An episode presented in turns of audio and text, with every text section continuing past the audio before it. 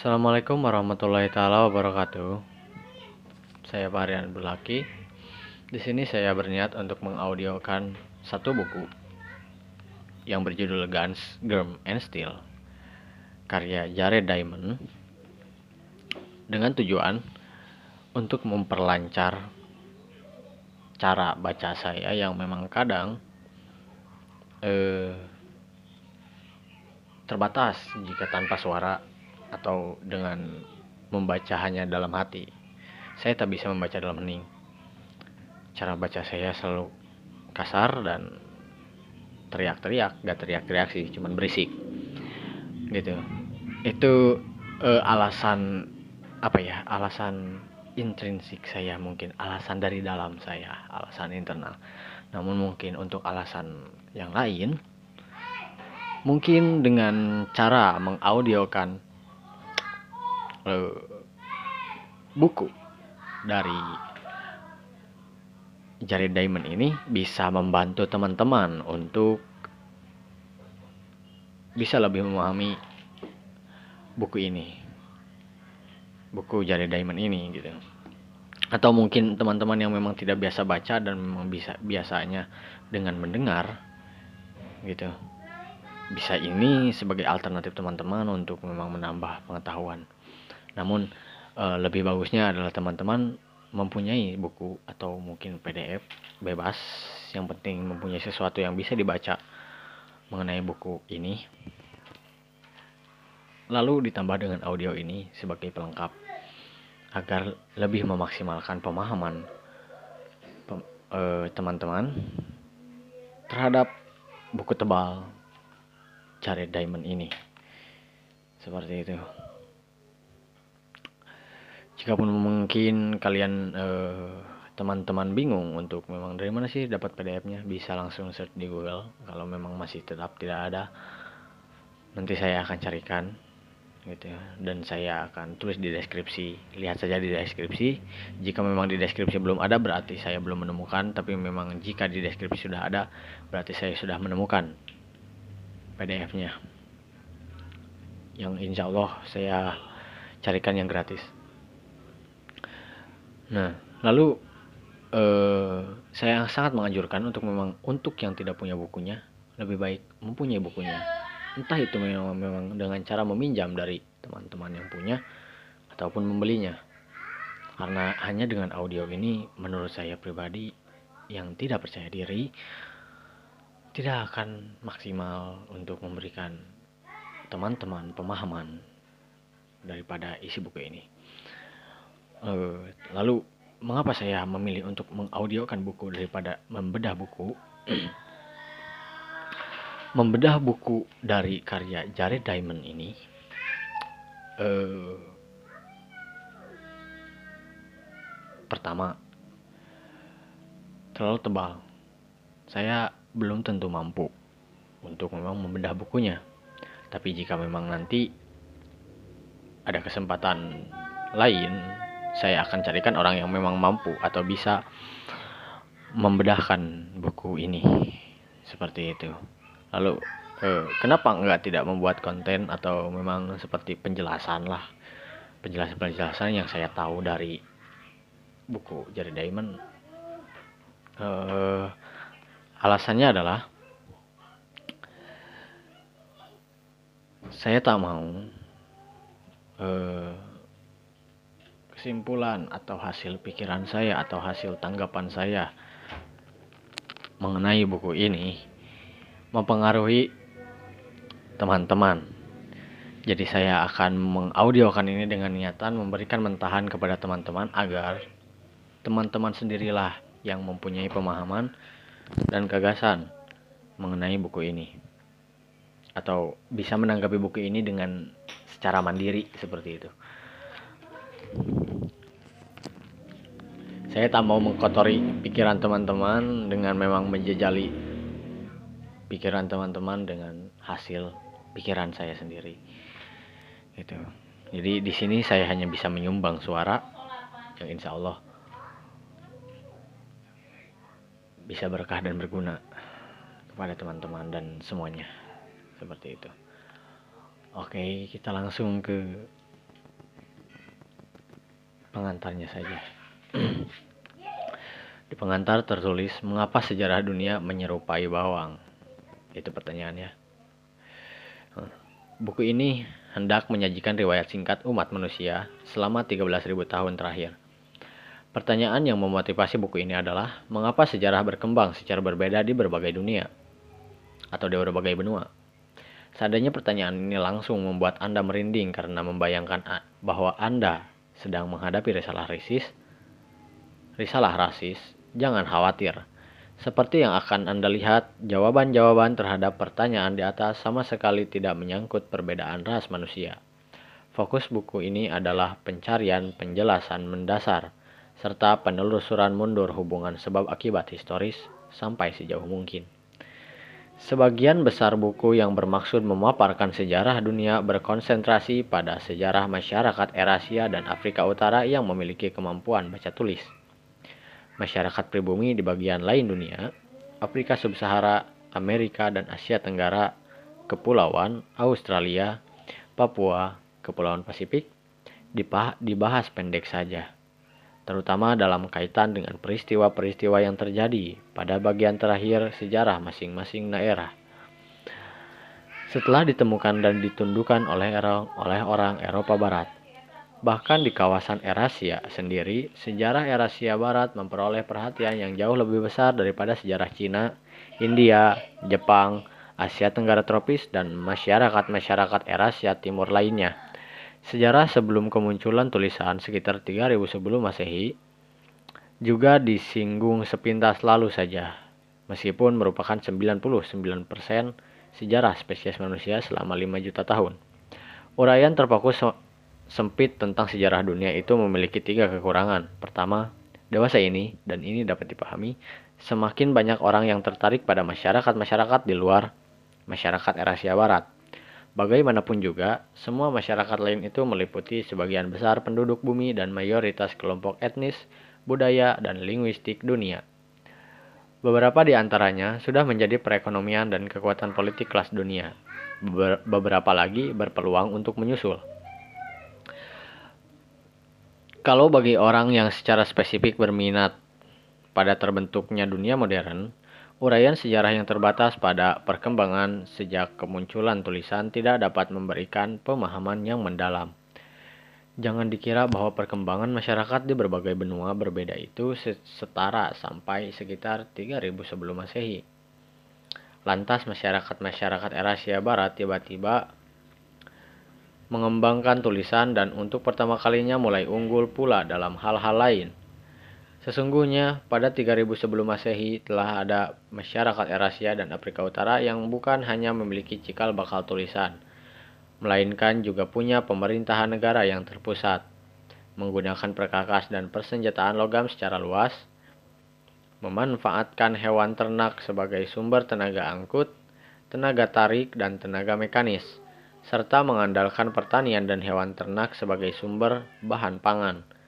Hal-hal ini tidak terdapat pada sebagian besar atau bahkan seluruh bagian benua-benua lain pada waktu itu. Beberapa di antaranya, namun bukan semuanya, kemudian muncul di sejumlah bagian Amerika dan Afrika Sub-Sahara, tetapi hanya dalam rentang waktu 5 milenium sesudahnya, dan tak satupun muncul di Australia asli. Itu seharusnya memberikan peringatan bagi kita bahwa akar dominasi era Asia Barat di dunia modern terletak pada masa lampau pratulisan sebelum 3000 sebelum Masehi. Saya mengartikan dominasi era Asia Barat sebagai dominasi masyarakat-masyarakat era Asia Barat itu sendiri beserta masyarakat yang dilahirkannya di benua lain. Ketiga, Suatu uraian sejarah yang terfokus pada masyarakat-masyarakat Eurasia Barat sepenuhnya mengabaikan pertanyaan besar yang, sud yang sudah seharusnya diajukan. Mengapa justru masyarakat-masyarakat itu yang menjadi berkuasa dan inovatif melebihi takaran sewajarnya? Berbagai jawaban lazim untuk pertanyaan ini merujuk kepada kekuatan yang berpengaruh langsung, seperti kebangkitan kapitalisme, perniagaan, penyelidikan ilmiah, teknologi, serta kuman berbahaya yang menewaskan penduduk benua lain ketika mereka berhadapan dengan orang Eurasia Barat. Tetapi mengapa semua unsur pendukung penaklukan itu muncul di Eurasia Barat dan hanya secara terbatas atau bahkan tidak muncul sama sekali di tempat-tempat lain? Semua elemen tersebut hanyalah faktor langsung, bukan penjelasan mendasar. Mengapa kapitalisme tidak berkembang di Meksiko di Meksiko prakolonial, prakolonial, perniagaan di Afrika Sub-Sahara, penyelidikan ilmiah di Cina, teknologi maju di Amerika Utara prakolonial, dan kuman berbahaya di Australia prakolonial. Jika pertanyaan itu ditanggapi dengan mengungkapkan faktor-faktor budaya yang khusus, Misalnya, penyelidikan ilmiah yang di Cina konon terhambat oleh tradisi Konghucu, tetapi Eurasia Barat dirancang oleh tradisi Yunani dan Yudeo-Kristiani. Maka kebutuhan akan penjelasan mendasar tetap terabaikan. Mengapa tradisi seperti Konghucu tidak berkembang di Eurasia Barat, atau sebaliknya tradisi Yudeo-Kristiani di Cina? Selain itu, pendekatan tersebut juga tidak mengindahkan kenyataan bahwa Cina semasa Konghucu lebih maju dalam teknologi dibandingkan Eurasia Barat sampai sekitar 1400 sebelum Masehi.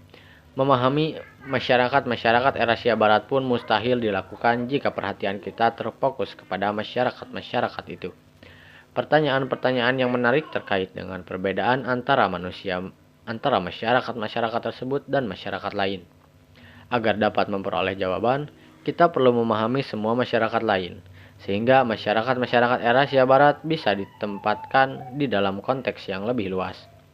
Beberapa pembaca mungkin merasa bahwa saya mengambil posisi yang berseberangan secara ekstrem terhadap uraian sejarah konvensional dengan mengu dengan mengurangi porsi pembahasan Eurasia Barat demi bagian-bagian lain dunia. Tanggapan saya tanggapan saya adalah bahwa bagian-bagian lain dunia itu banyak memberi petunjuk karena mencakup masyarakat yang begitu banyak dan begitu beragam di dalam wilayah geografis yang sempit. Pembaca lainnya mungkin sependapat dengan salah seorang pengulas buku ini.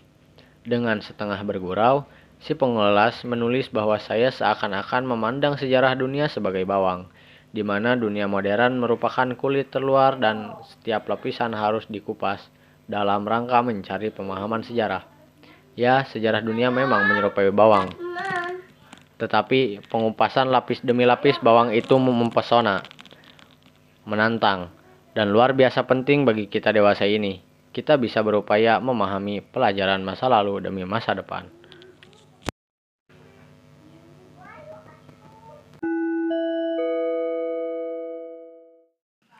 Sebelum masuk ke bab 1, kita akan masuk ke bagian prolog yang berjudul Pertanyaan Yali. Kita semua sadar bahwa sejarah berkembang berbeda-beda untuk orang-orang dari bagian dunia yang berbeda. Dalam kurun waktu 13.000 tahun sejak zaman es terakhir, beberapa bagian dunia melahirkan masyarakat industri yang melek huruf dan memiliki perkakas logam.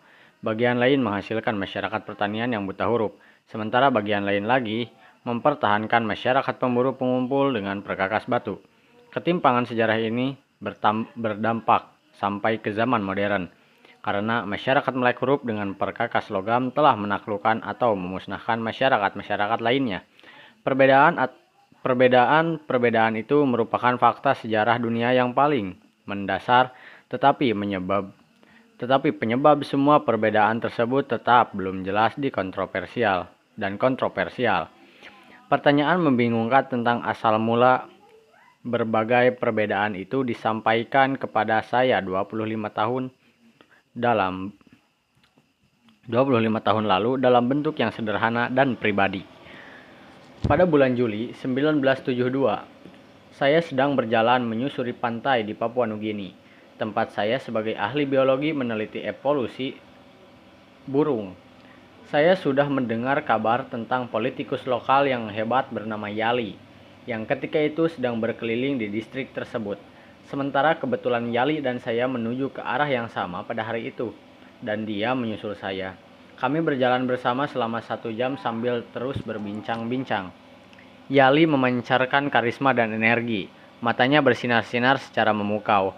Dia berbicara dengan yakin mengenai dirinya yang dirinya sendiri, tetapi juga mengajukan banyak pertanyaan tajam dan mendengarkan saya dengan sungguh-sungguh. Percakapan kami dimulai dengan suatu subjek yang saat itu berbeda di dalam pikiran setiap orang Nugini. Perkembangan politik yang pesat. Papua Nugini, sebagaimana negara Yali kini dikenal, ketika itu masih berada di bawah administrasi Australia sesuai mandat Perserikatan Bangsa-Bangsa. Tetapi kemerdekaan sudah diambang pintu. Sudah diambang pintu. Yali menjelaskan kepada saya bagaimana perannya dalam mempersiapkan penduduk setempat untuk menjalankan pemerintahan sendiri. Setelah beberapa saat, Yali mengalihkan pembicaraan dan mulai menanyai saya. Dia belum pernah keluar Papua dan pendidikannya pun sebatas SMA saja. Tetapi rasa ingin tahunya tak terbatas. Pertama-tama, dia ingin tahu tentang penelitian saya mengenai burung-burung Papua, termasuk beberapa saya termasuk beberapa saya dibayar untuk melakukannya. Saya menjelaskan kepada Yali bagaimana berbagai kelompok burung berdatangan ke Papua dalam rentang waktu jutaan tahun. Dia lalu bertanya bagaimana para leluhurnya mencapai Papua dalam puluhan ribu tahun terakhir dan bagaimana orang kulit putih Eropa menjajah Papua dalam dua tahun terakhir. Percakapan kami tetap bersahabat, meskipun ketegangan yang ada di antara kedua masyarakat yang diwakili oleh Yali dan saya disadari oleh kami berdua. Dua abad silam, semua orang Papua masih hidup dalam zaman batu. Artinya, mereka menggunakan perkakas yang serupa dengan perkakas yang Eropa gunakan di ribuan tahun lalu, digantikan oleh perkakas logam dan mereka bermukim di desa-desa yang tidak diorganisasikan di bawah suatu otoritas politik yang terpusat. Orang kulit putih tiba menerapkan pemerintahan terpusat dan membawa barang berharga yang oleh orang Papua langsung digemari, mulai dari kapak baja, korek api, dan obat-obatan sampai pakaian, minuman ringan, dan payung. Di Papua, semua barang itu kemudian secara kolektif disebut kargo. Banyak kolonialis kulit putih terang-terangan memandang rendah orang Papua sebagai orang primitif.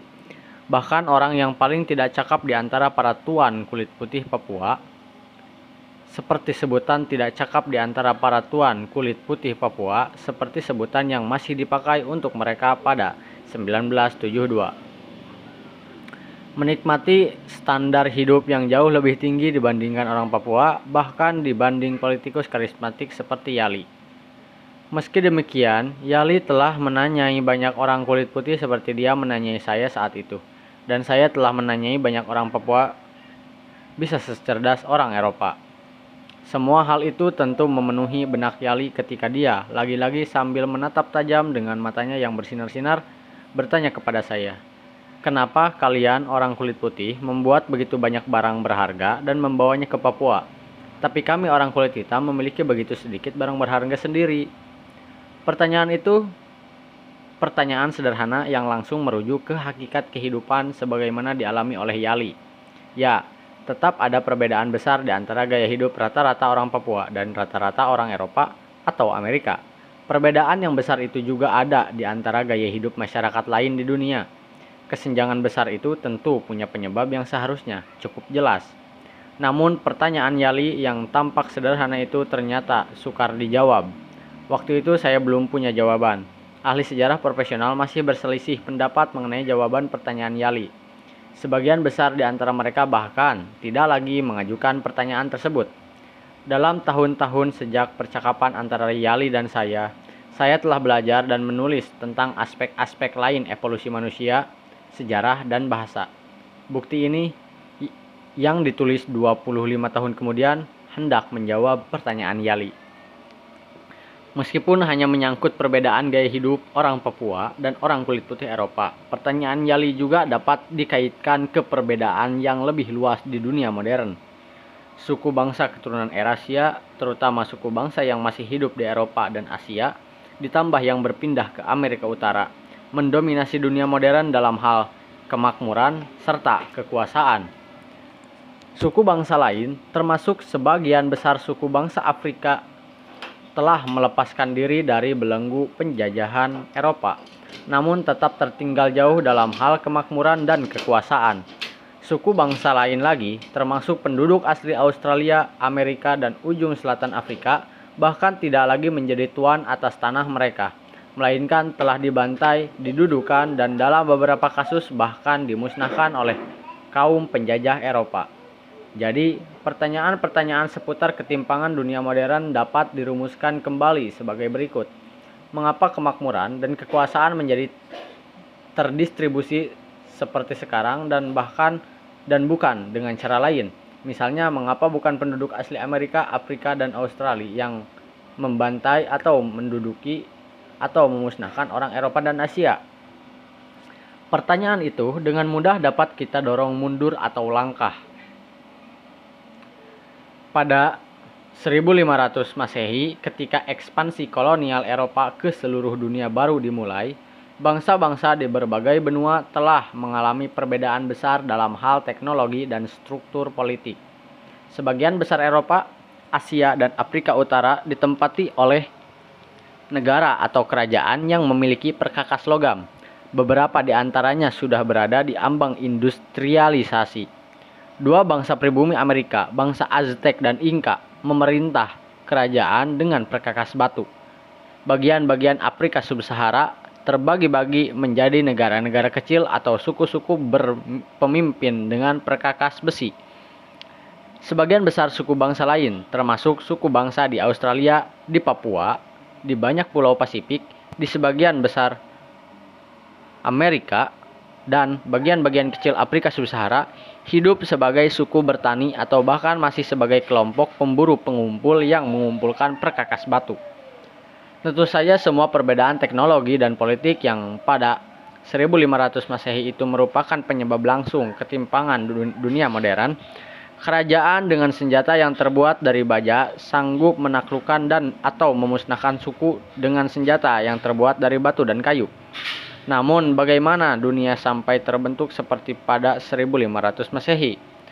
Pertanyaan ini kembali dapat dengan mudah kita dorong mundur satu langkah dengan mengacu kepada riwayat tertulis dan temuan arkeologis.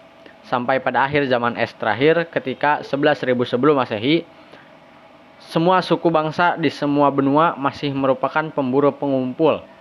Perbedaan kecepatan perkembangan di masing-masing benua antara 9 antara 11.000 sebelum Masehi sampai 1500 Masehi mengakibatkan ketimpangan teknologi dan politik yang ada pada 1500 Masehi.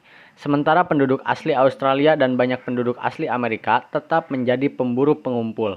Sebagian besar Eurasia dan banyak bagian Amerika dan Afrika Sub-Sahara berangsur-angsur mengembangkan pertanian, pengembalaan, metalurgi, dan struktur politik yang kompleks.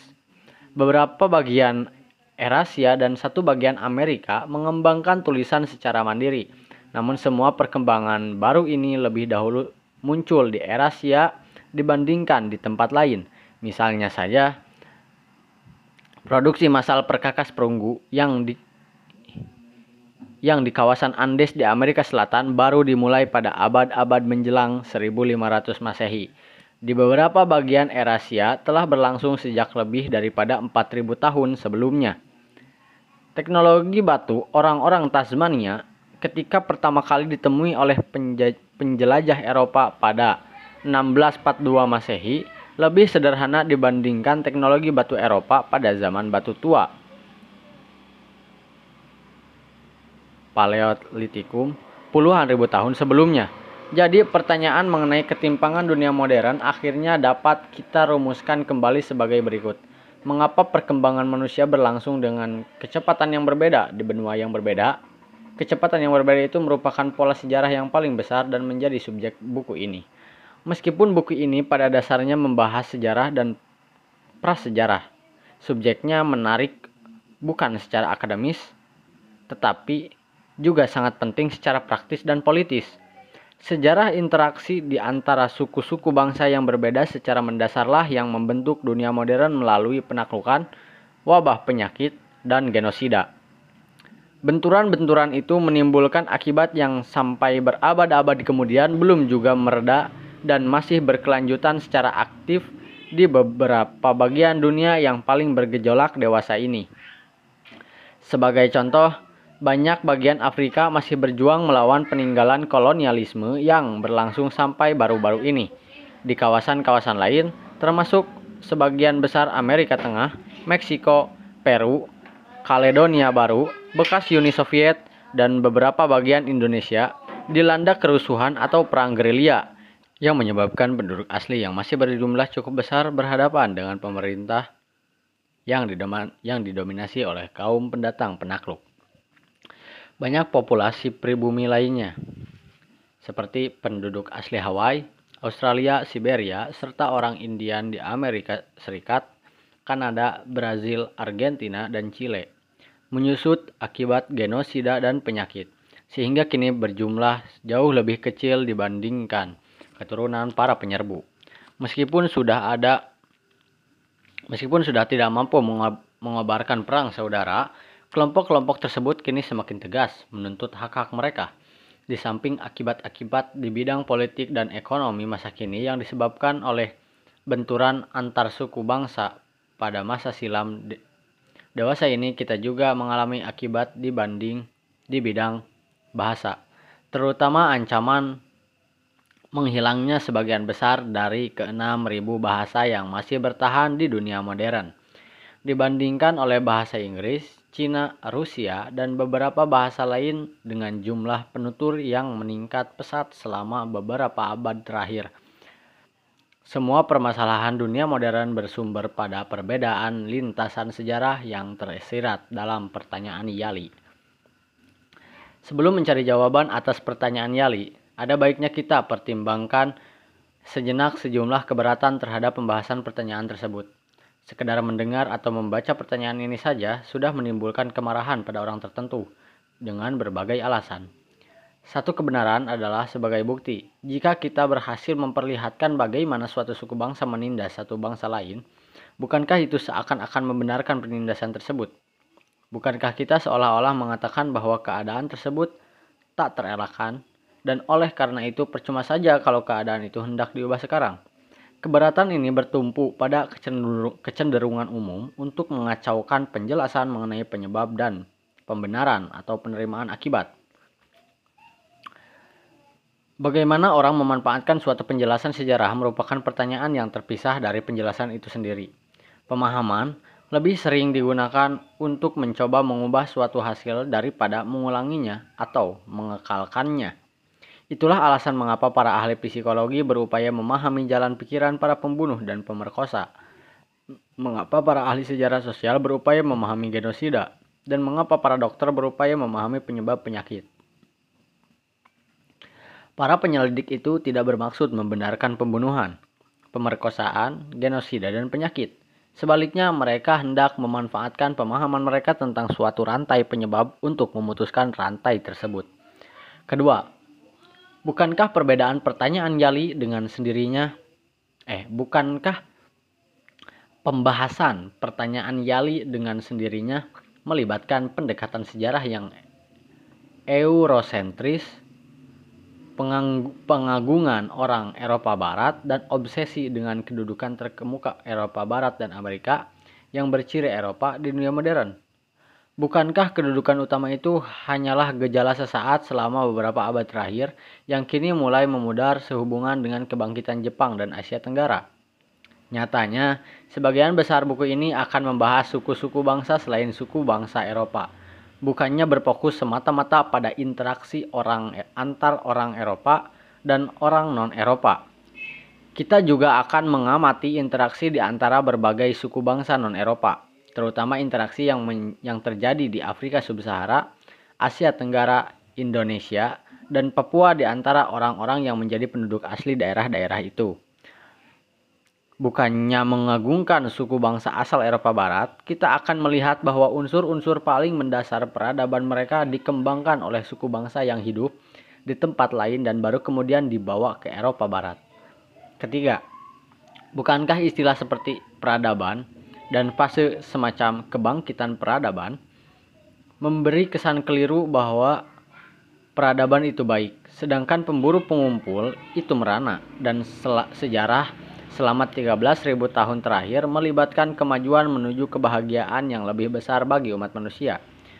Sesungguhnya saya tidak berasumsi bahwa negara industri lebih baik dibandingkan suku pemburu pengumpul atau bahkan ditinggalkan ke kehidupan sebagai pemburu pengumpul untuk digantikan oleh negara berbasis besi merupakan kemajuan atau bah atau bahwa proses tersebut meningkatkan kebahagiaan umat manusia. Berdasarkan pengalaman pribadi tinggal di kota-kota Amerika Serikat dan di desa-desa Papua, saya memperoleh kesan bahwa apa yang kita anggap sebagai berkah peradaban itu ada untung ruginya. Sebagai contoh, dibandingkan dengan kaum pemburu pengumpul, para warga negara industri modern menikmati perawatan kesehatan yang lebih baik, resiko kematian akibat pembunuhan yang lebih rendah, yang rentang usia yang dan rentang usia yang lebih panjang, namun memperoleh jauh lebih sedikit dukungan sosial dari kerabat dan keluarga besar. Alasan saya menyelidiki perbedaan akibat geografis pada masyarakat manusia bukanlah untuk menempatkan satu jenis masyarakat di atas yang lainnya, melainkan sekedar untuk memahami apa yang terjadi dalam sejarah. Apakah memang diperlukan satu buku yang menjawab pertanyaan Yali? Bukankah kita sudah mengetahui jawabannya? Dan kalau memang demikian, apa jawaban itu?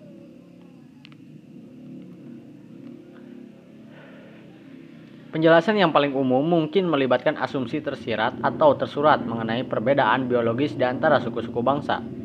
Dalam abad-abad setelah 15 setelah 1500 Masehi, ketika para penjelajah Eropa mulai menyadari perbedaan besar dalam hal teknologi dan struktur politik di antara suku-suku bangsa di dunia, mereka berasumsi bahwa semua perbedaan itu lahir dari perbedaan kemampuan yang inheren. Dengan munculnya teori Darwin, penjelasan itu dirumuskan kembali dengan mengacu kepada seleksi alam dan evolusi. Suku bangsa yang tergolong primitif dalam penguasaan teknologi dianggap sebagai bukti evolusioner bahwa manusia merupakan keturunan makhluk serupa kera. Tergesernya suku bangsa seperti itu oleh kaum koloni kolonialis dari masyarakat industri menegaskan bahwa yang mampu bertahan adalah mereka yang paling pandai beradaptasi. Seiring bangkitnya teori genetika dan kemudian hari, penjelasan-penjelasan tadi dirumuskan ulang dengan meminjam istilah-istilah genetika. Orang Eropa dianggap secara genetis lebih cerdas daripada orang Afrika apabila dibandingkan penduduk asli Australia. Apalagi dibandingkan penduduk asli Australia. Di depan umum, berbagai segmen masyarakat barat kini menolak rasis. Namun dalam hati atau secara tidak sadar, banyak mungkin sebagian besar orang barat tetap menerima penjelasan bernuansa rasis. Di Jepang dan di banyak negara lain, penjelasan seperti itu masih dikemukakan secara terbuka tanpa perasaan rikuh. Dalam hal penduduk asli Australia, orang, orang kulit putih Amerika, Eropa, dan Australia yang berpendidikan pun berasumsi ada sesuatu yang primitif pada diri penduduk asli Australia.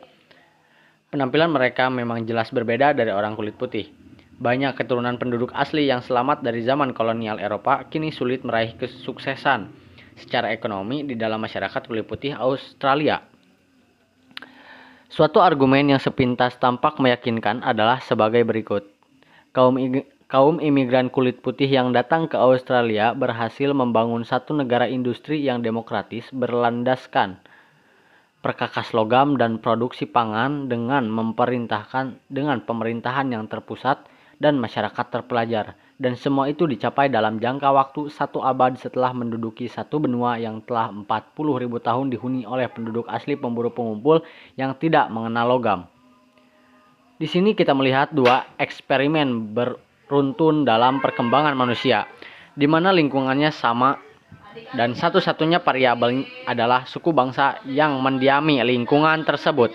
Bukti apalagi yang diperlukan untuk menyimpulkan bahwa perbedaan di antara penduduk asli Australia dan masyarakat Eropa timbul akibat perbedaan yang inheren pada suku-suku bangsa itu. Penjelasan-penjelasan rasis seperti itu perlu disanggah karena bukan saja memuakan, melainkan juga keliru. Tidak ada bukti meyakinkan yang menetapkan bahwa perbedaan kecerdasan itu sejajar dengan perbedaan dalam penguasaan teknologi.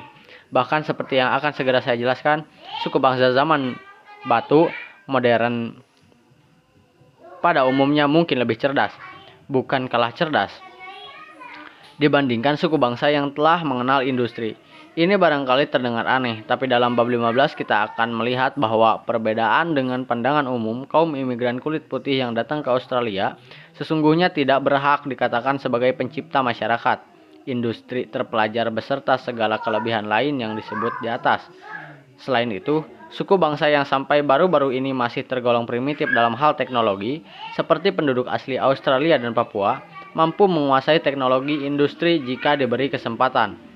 Para ahli psikologi kognitif telah mencurahkan perhatian besar kepada upaya meneliti perbedaan IQ di antara suku-suku bangsa dengan asal-usul geografis berbeda yang kini tinggal di satu negara.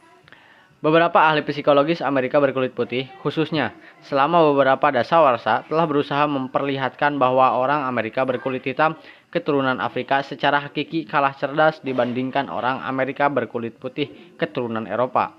Namun, seperti diketahui luas, orang-orang yang dibandingkan tersebut berbeda jauh dalam hal lingkungan sosial dan berkesempatan mengenyam pendidikan. Kenyataan ini melahirkan kesulitan ganda bagi upaya untuk menguji hipotesis bahwa perbedaan dalam penguasaan teknologi didasari oleh perbedaan dalam kemampuan intelektual.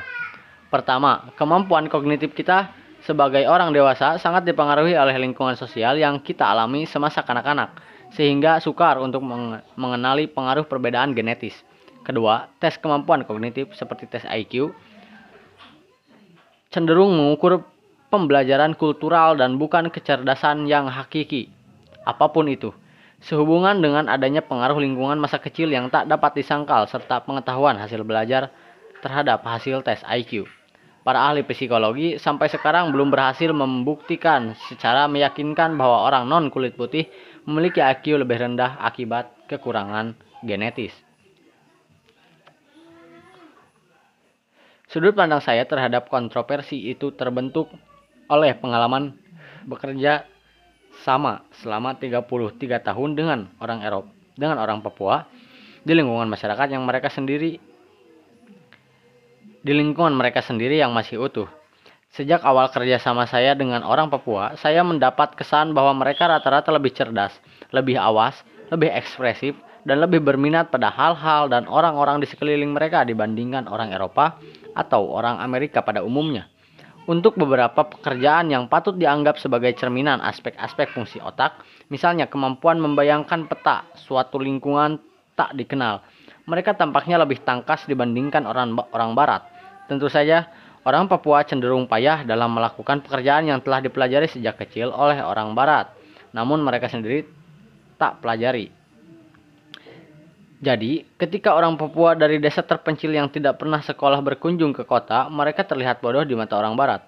Sebaliknya, saya selalu sadar betapa bodohnya saya di mata orang Papua ketika saya berada di hutan dan memperlihatkan ketidakcakapan saya dalam melakukan tugas-tugas sederhana, seperti mengikuti jalan setapak atau mendirikan tempat bernaung, yang telah biasa mereka kerjakan sejak kecil sementara saya tidak. Tidaklah sulit untuk mengenali dua alasan mengapa kesan saya bahwa orang Papua lebih cerdas dibandingkan orang Barat mungkin benar. Pertama, orang Eropa sudah ribuan tahun hidup dalam masyarakat berpenduduk padat dengan pemerintahan terpusat, polisi, dan pengadilan. Pada masyarakat seperti itu, penyakit menular yang dapat mewabah di dalam polusi, di dalam populasi padat, seperti cacar, secara historis merupakan penyebab utama kematian, sementara pembunuhan relatif jarang terjadi dan perang merupakan suatu pengecualian dan bukan kondisi normal. Sebagian besar orang Eropa yang selamat dari infeksi fatal juga selamat dari hal-hal lain yang berpotensi menimbulkan kematian, dan selanjutnya meneruskan gen-gen mereka. Dewasa ini sebagian besar bayi barat yang mampu melewati infeksi fatal dan ber bereproduksi tanpa bergantung kecerdasan mereka dan gen yang mereka bawa, Sementara itu, orang Papua hidup dalam masyarakat dengan jumlah penduduk yang terlalu kecil untuk menunjang kemunculan penyakit yang dapat mewabah pada populasi padat.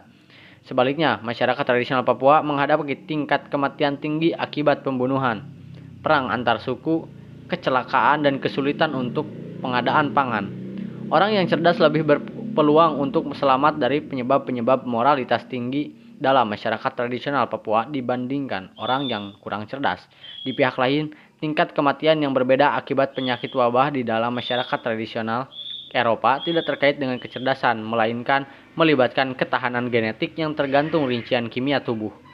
Sebagai contoh, orang golongan darah B atau O lebih kebal terhadap cacar dibandingkan orang dengan golongan darah A.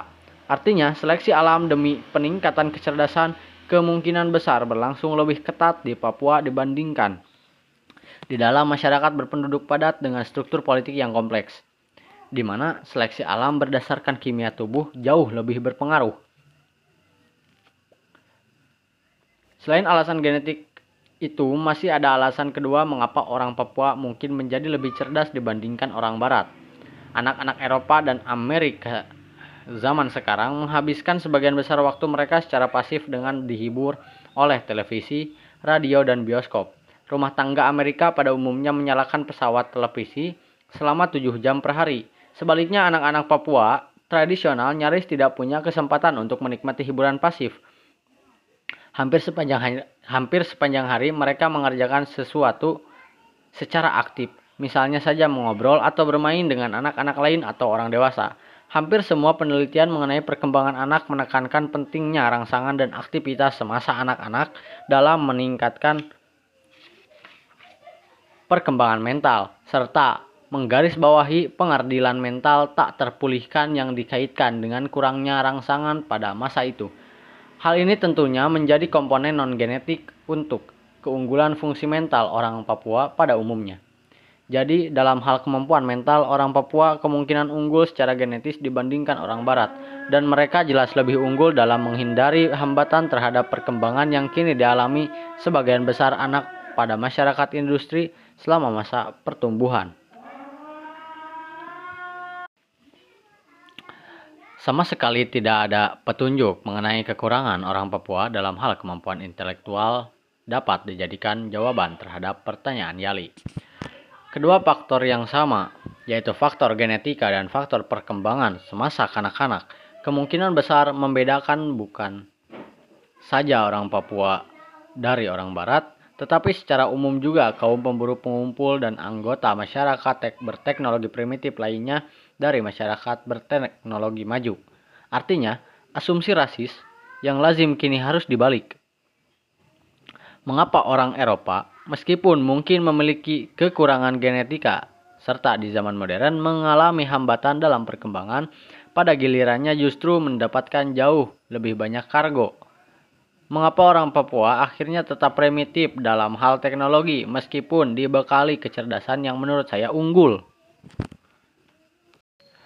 Penjelasan genetis bukan satu-satunya jawaban untuk pertanyaan Yali. Penjelasan lain yang populer di kalangan penduduk Eropa bagian utara menunjuk pengaruh iklim dingin di kawasan tempat tinggal mereka yang konon bersifat sebagai stimulan, serta dampak iklim tropis yang panas dan lembab yang menyerap energi dan menghambat kreativitas manusia. Iklim yang berubah-ubah dari musim ke musim di tempat yang jauh dari katulistiwa barangkali memberikan tantangan yang lebih beragam dibandingkan iklim tropis yang konstan sepanjang tahun. Iklim dingin mungkin menuntut orang untuk menjadi lebih berdaya cipta dalam hal teknologi agar dapat bertahan hidup. Karena dia harus membangun rumah yang hangat dan membuat pakaian yang hangat. Sementara di daerah tropis yang dapat bertahan dengan rumah yang lebih sederhana tanpa harus memakai baju. Argumen ini juga dapat dibalik dengan hasil yang sama. Akibat musim dingin yang panjang, orang yang hidup di tempat yang jauh dari katulistiwa punya lebih banyak waktu untuk duduk di dalam rumah dan mencipta. Meskipun pernah populer, penjelasan jenis itu juga tidak lulus dari pengkajian yang diteliti. Seperti yang akan kita lihat, suku-suku bangsa di Eropa bagian utara tidak memberikan sumbangan penting bagi peradaban Erasia sampai seribu tahun terakhir. Mereka sadar beruntung hidup di suatu lokasi geografis. Mereka sekarang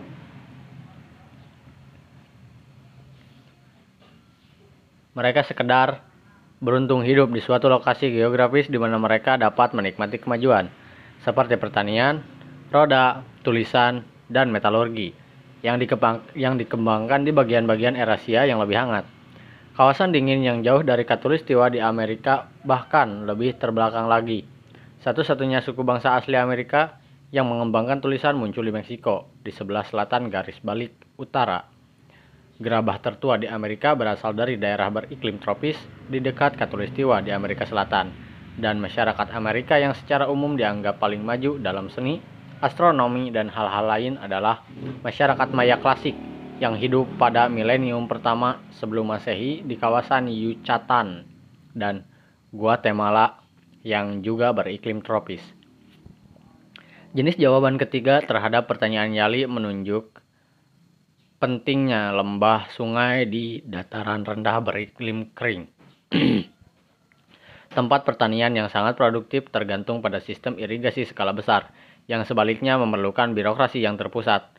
Penjelasan ini lahir dari fakta tak terbantahkan bahwa kerajaan dan sistem tulisan terdini muncul di sekitar lembah, sungai Tigris dan Efrat, di daerah Bulan Sabit Subur dan di lembah sungai Nil di Mesir.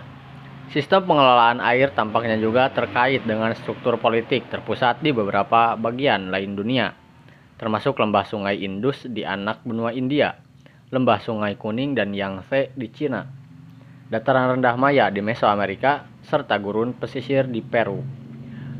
Namun penelitian arkeologi yang teliti mengungkapkan bahwa sistem irigasi yang kompleks tidak mengiringi kemunculan birokrasi terpusat melainkan menyusul dengan selang waktu yang cukup panjang. Artinya, sentralisasi politik muncul karena alasan dan kemudian memungkinkan pembangunan sistem irigasi yang kompleks. Tak satupun perkembangan penting yang mendahului sentralisasi politik di bagian dunia itu terkait dengan lembah sungai atau sistem irigasi yang kompleks. Sebagai contoh, produksi pangan dan kehidupan desa di daerah Bulan Sabit Subur bermula di perbukitan dan pegunungan, bukan di lembah sungai di dataran rendah. Lembah Sungai Nil tetap menjadi daerah terbelakang selama 3000 tahun setelah produksi pangan berbasis desa mulai marak di perbukitan daerah Bulan Sabit Subur. Lembah-lembah sungai di bagian barat daya Amerika Serikat pada gilirannya menopang pertanian beririgasi dan masyarakat kompleks. Tapi baru setelah banyak perkembangan yang menjadi landasan untuk masyarakat seperti itu diimpor dari yang dari Meksiko. Lembah-lembah sungai di bagian tenggara Australia tetap dihuni oleh suku-suku yang tidak mengenal pertanian.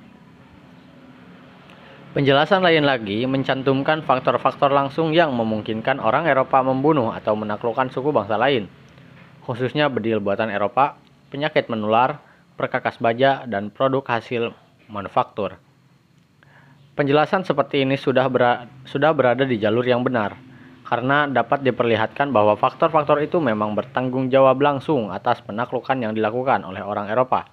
Namun hipotesis itu pun belum lengkap, karena baru menyajikan penjelasan ham, hampiran tahap pertama yang mengidentifikasi penyebab-penyebab langsung. Penjelasan demikian mengundang pencarian penyebab-penyebab dasar, mengapa justru orang Eropa dan bukan orang Afrika atau penduduk asli Amerika yang akhirnya mendapatkan bedil, kuman yang paling berbahaya dan bajak. Biarpun telah ada kemajuan dalam identifikasi faktor-faktor mendasar terkait penaklukan dunia baru oleh bangsa-bangsa Eropa, Afrika tetap merupakan teka-teki besar. Afrika adalah benua tempat leluhur manusia berevolusi untuk waktu paling lama, tempat yang juga mungkin melahirkan manusia yang secara anatomi tergolong modern, dan tempat penyakit-penyakit lokal seperti malaria dan demam kuning menewaskan para penjelajah Eropa. Jika, strat, jika star yang jauh lebih awal memang berpengaruh, mengapa bedil dan baja tidak lebih dahulu muncul di Afrika, sehingga orang Afrika beserta kuman-kuman mereka dapat melakukan Eropa? Dan apa yang menyebabkan penduduk asli Australia tidak dapat melampaui pemburu pengumpul dengan perkakas batu?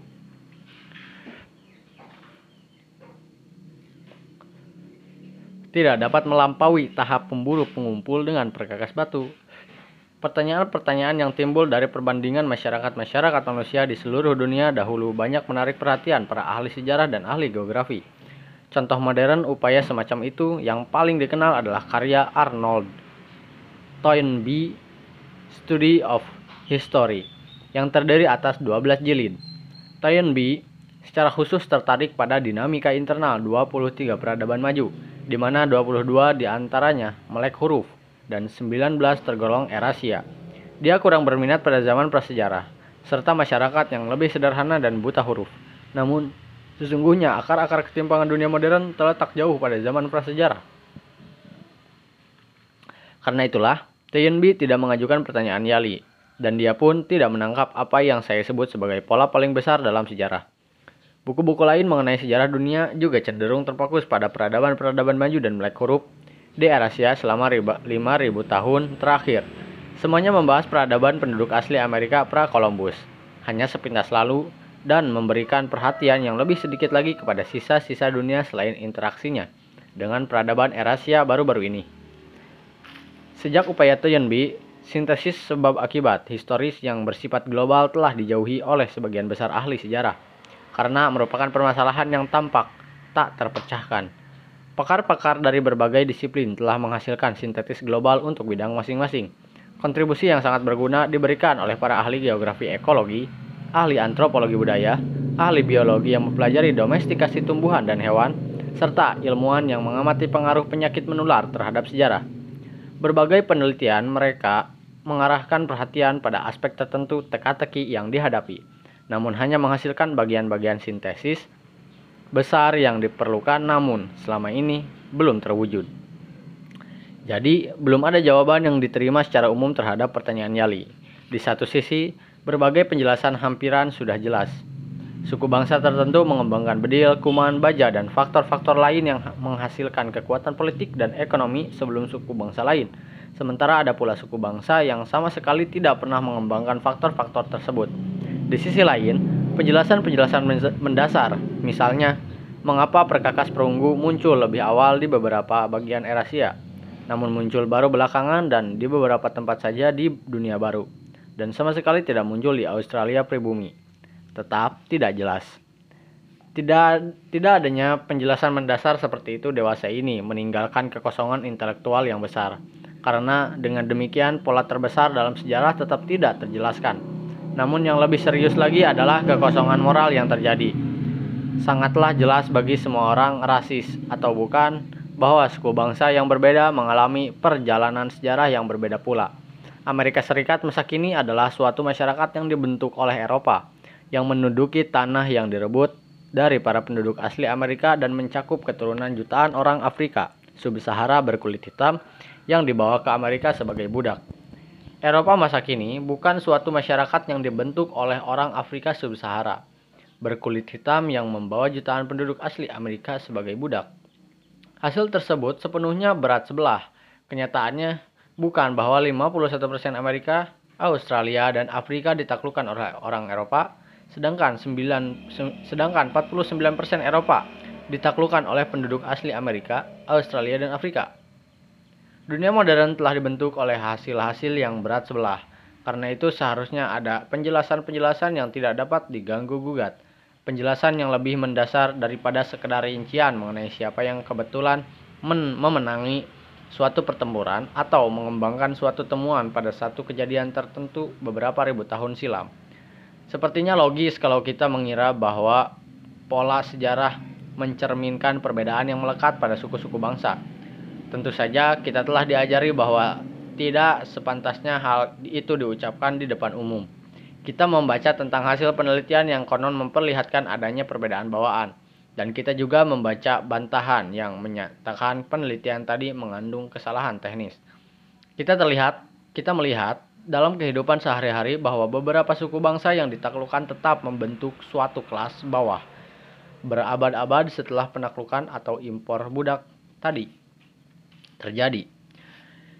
Kita memberi kita diberitahu bahwa keadaan itu pun jangan dikaitkan dengan keterbatasan dikaitkan dengan kekurangan biologis melainkan dengan ketimpangan sosial dan keterbatasan kesempatan. Meskipun demikian, mau tidak mau kita bertanya-tanya. Kita terus menyaksikan perbedaan-perbedaan yang begitu mencolok dan terus bertahan dalam kehidupan orang-orang. Kita diyakinkan bahwa penjelasan biologis yang tampaknya transparan untuk ketimpangan yang ada di dunia pada 1500 Masehi adalah salah. Tetapi kita diberitahu apa penjelasan yang benar. Tetapi kita tidak diberitahu apa penjelasan yang benar, sampai kita memperoleh suatu penjelasan yang meyakinkan, rinci, dan diterima luas mengenai pola besar dalam sejarah. Sebagian besar orang akan terus menduga bahwa penjelasan biologis yang rasis itu sesungguhnya benar. Bagi saya, itulah argumentasi paling kuat untuk menulis buku ini. Para penulis buku senantiasa diminta oleh wartawan untuk merangkum buku panjang dalam satu kalimat. Untuk buku ini, inilah kalimat rangkumannya.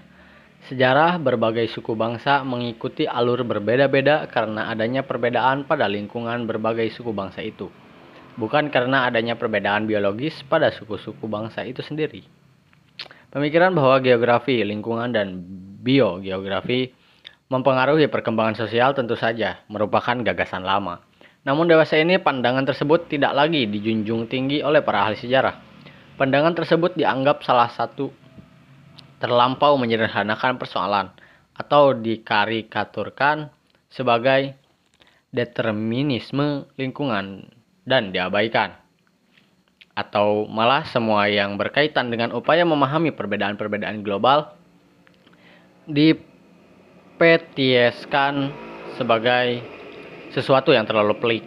Meskipun demikian, geografi jelas-jelas punya pengaruh terhadap sejarah. Pertanyaan yang perlu dijawab adalah seberapa besar pengaruh itu dan apakah mungkin geografi mendasari pola besar dalam sejarah?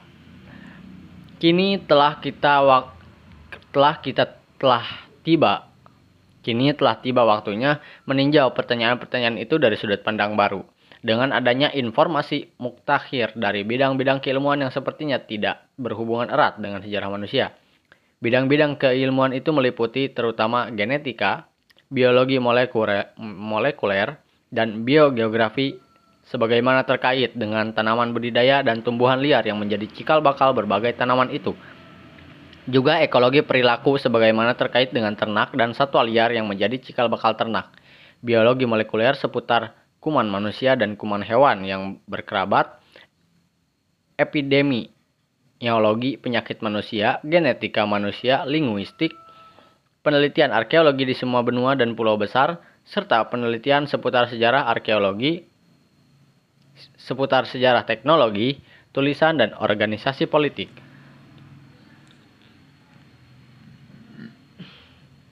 Keragaman bidang keilmuan ini menimbulkan persoalan bagi calon penulis buku yang bermaksud menjawab pertanyaan nyali.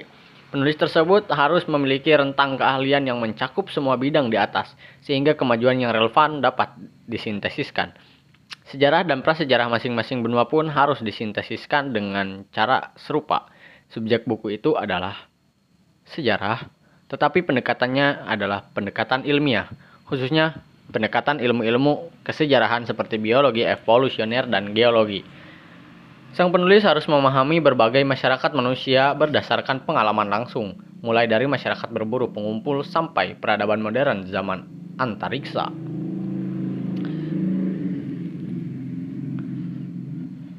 Sepintas lalu, berbagai tuntutan di atas seakan mensyaratkan suatu karya dengan banyak penulis. Namun pendekatan seperti itu sejak awal telah dapat dipastikan akan gagal karena inti permasalahan yang dihadapi adalah pengembangan sintesis yang menyatu Pertimbangan tersebut mengharuskan buku ini ditangani oleh penulis tunggal. Meskipun hal ini memang akan menimbulkan serangkaian kesulitan. Tak pelak, penulis tersebut harus memeras keringat untuk meleburkan bahan-bahan dari banyak bidang ilmu dan perlu meminta bimbingan banyak kolega. Latar belakang saya telah mendekatkan saya dengan beberapa bidang ilmu di atas. Bahkan sebelum Yali mengajukan pertanyaannya kepada saya pada 1972. Ibu saya guru dan ahli linguistik. Ayah saya dokter dengan spesialisasi genetik penyakit anak-anak. Karena contoh, ayah saya itu, saya melalui sekolah dengan bayangan akan menjadi dokter. Saya juga telah menjadi pengamat burung yang fanatik ketika berusia 7 tahun. Dengan demikian, mudah saja bagi saya untuk beralih sasaran dari kedokteran ke riset biologi pada tahun terakhir kuliah sarjana. Namun selama di bangku sekolah dan bangku kuliah sarjana terutama mempelajari bahasa, sejarah, dan menulis, setelah memutuskan untuk mengambil gelar doktor dalam ilmu fisiologi pun, saya nyaris meninggalkan dunia ilmu. Pasti pada tahun pertama kuliah pasca sejarah untuk menjadi ahli linguistik. Sejak meraih gelar doktor pada 1961, saya memfokuskan upaya riset ilmiah saya di dua bidang, fisiologi molekuler di satu sisi dan biologi evolusioner serta bio geografi di sisi lain. Sebagai bonus yang tidak disengaja untuk buku ini, biografi evolusioner, biologi evolusioner termasuk ilmu kesejarahan, kesejarahan yang terpaksa menggunakan metode-metode yang berbeda dengan metode-metode ilmu laboratorium. Berkat pengalaman itu, saya pun tahu mengenai kesulitan dalam mengembangkan pendekatan ilmiah terhadap sejarah manusia.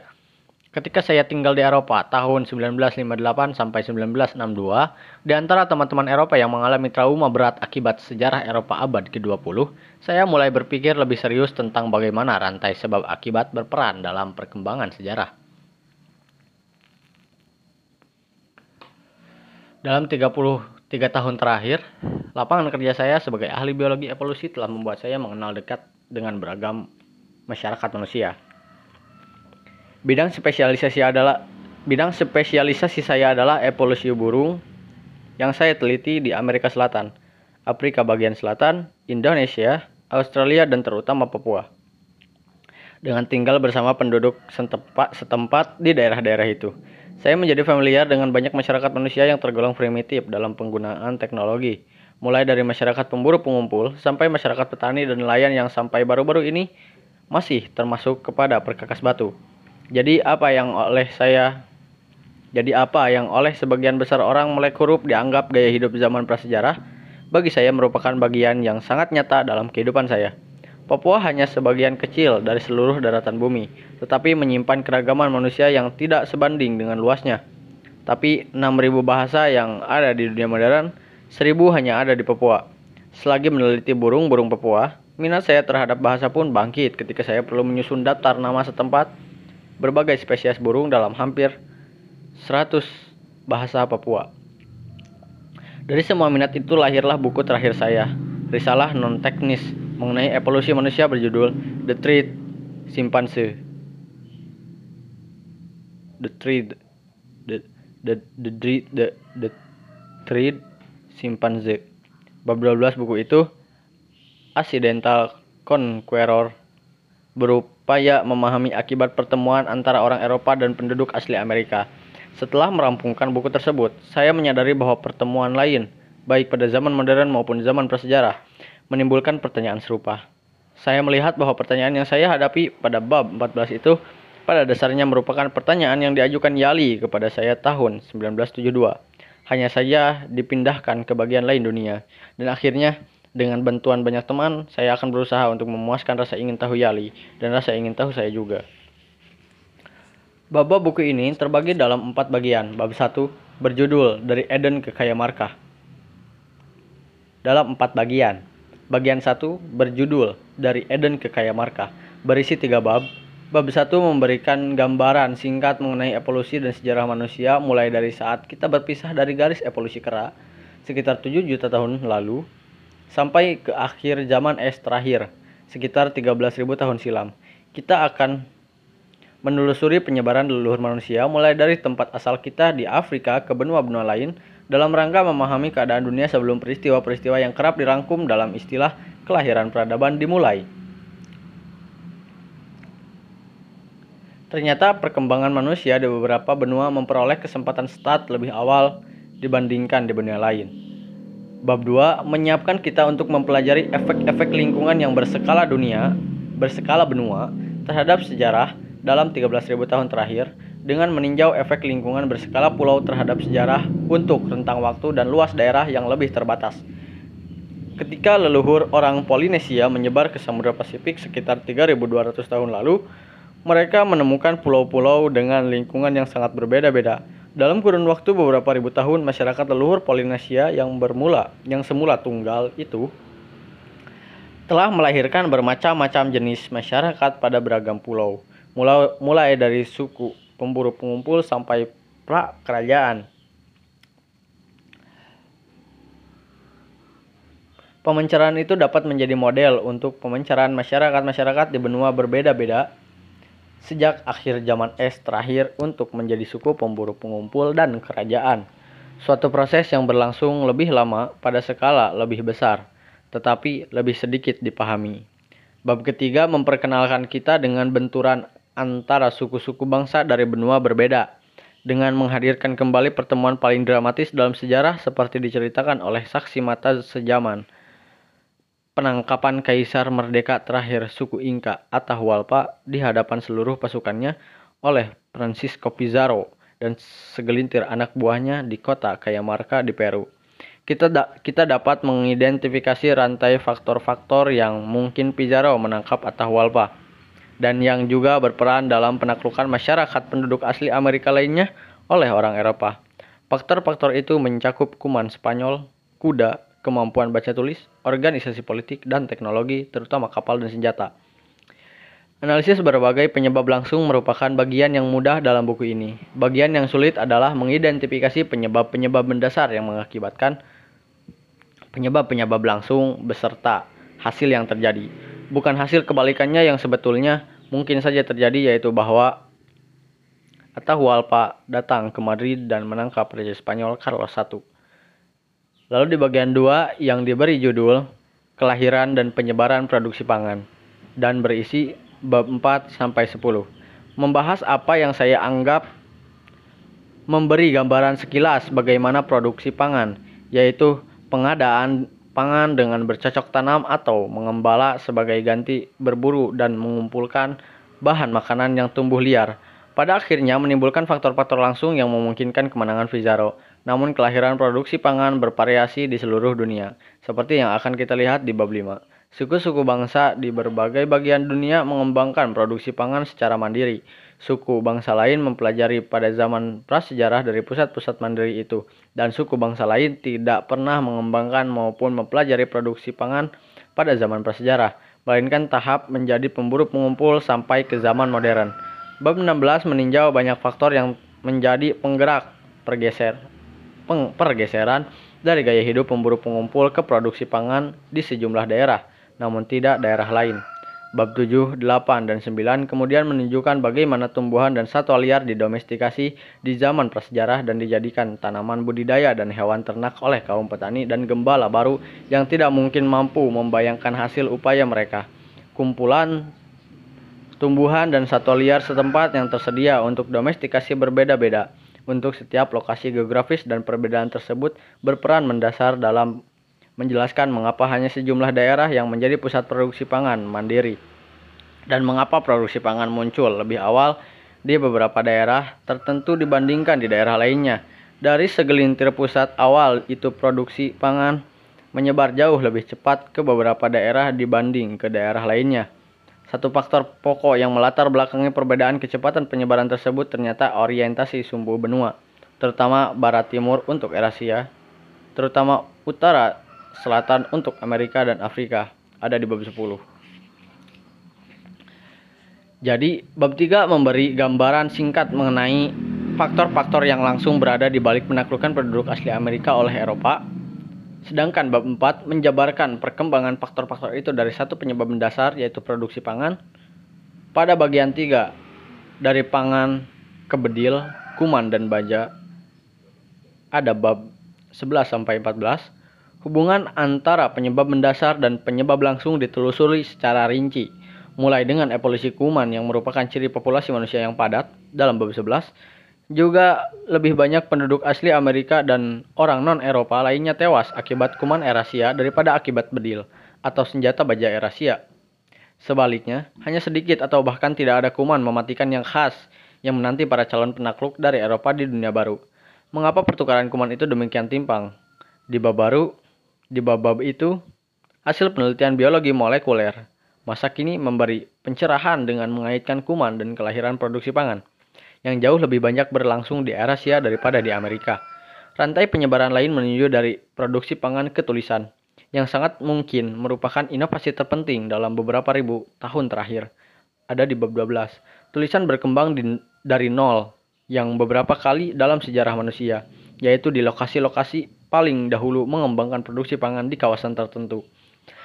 Semua masyarakat lain yang memperoleh kemampuan baca tulis mendapatkannya melalui penyebaran sistem tulisan atau konsep menulis dari salah satu di antara segelintir pusat primer. Dengan demikian, fenomena tulisan sangat berguna bagi pemerhati sejarah dunia untuk meninjau konstelasi penyebab lain yang penting. Dampak geografi terhadap mudahnya penyebaran gagasan dan inovasi. Yang berlaku untuk tulisan juga berlaku untuk teknologi. Bab 13. Pertanyaan yang menentukan adalah apakah inovasi teknologi begitu tergantung kepada penemu jenius yang langka dan kepada banyak faktor budaya khas sehingga tidak memungkinkan pemahaman atas pola global.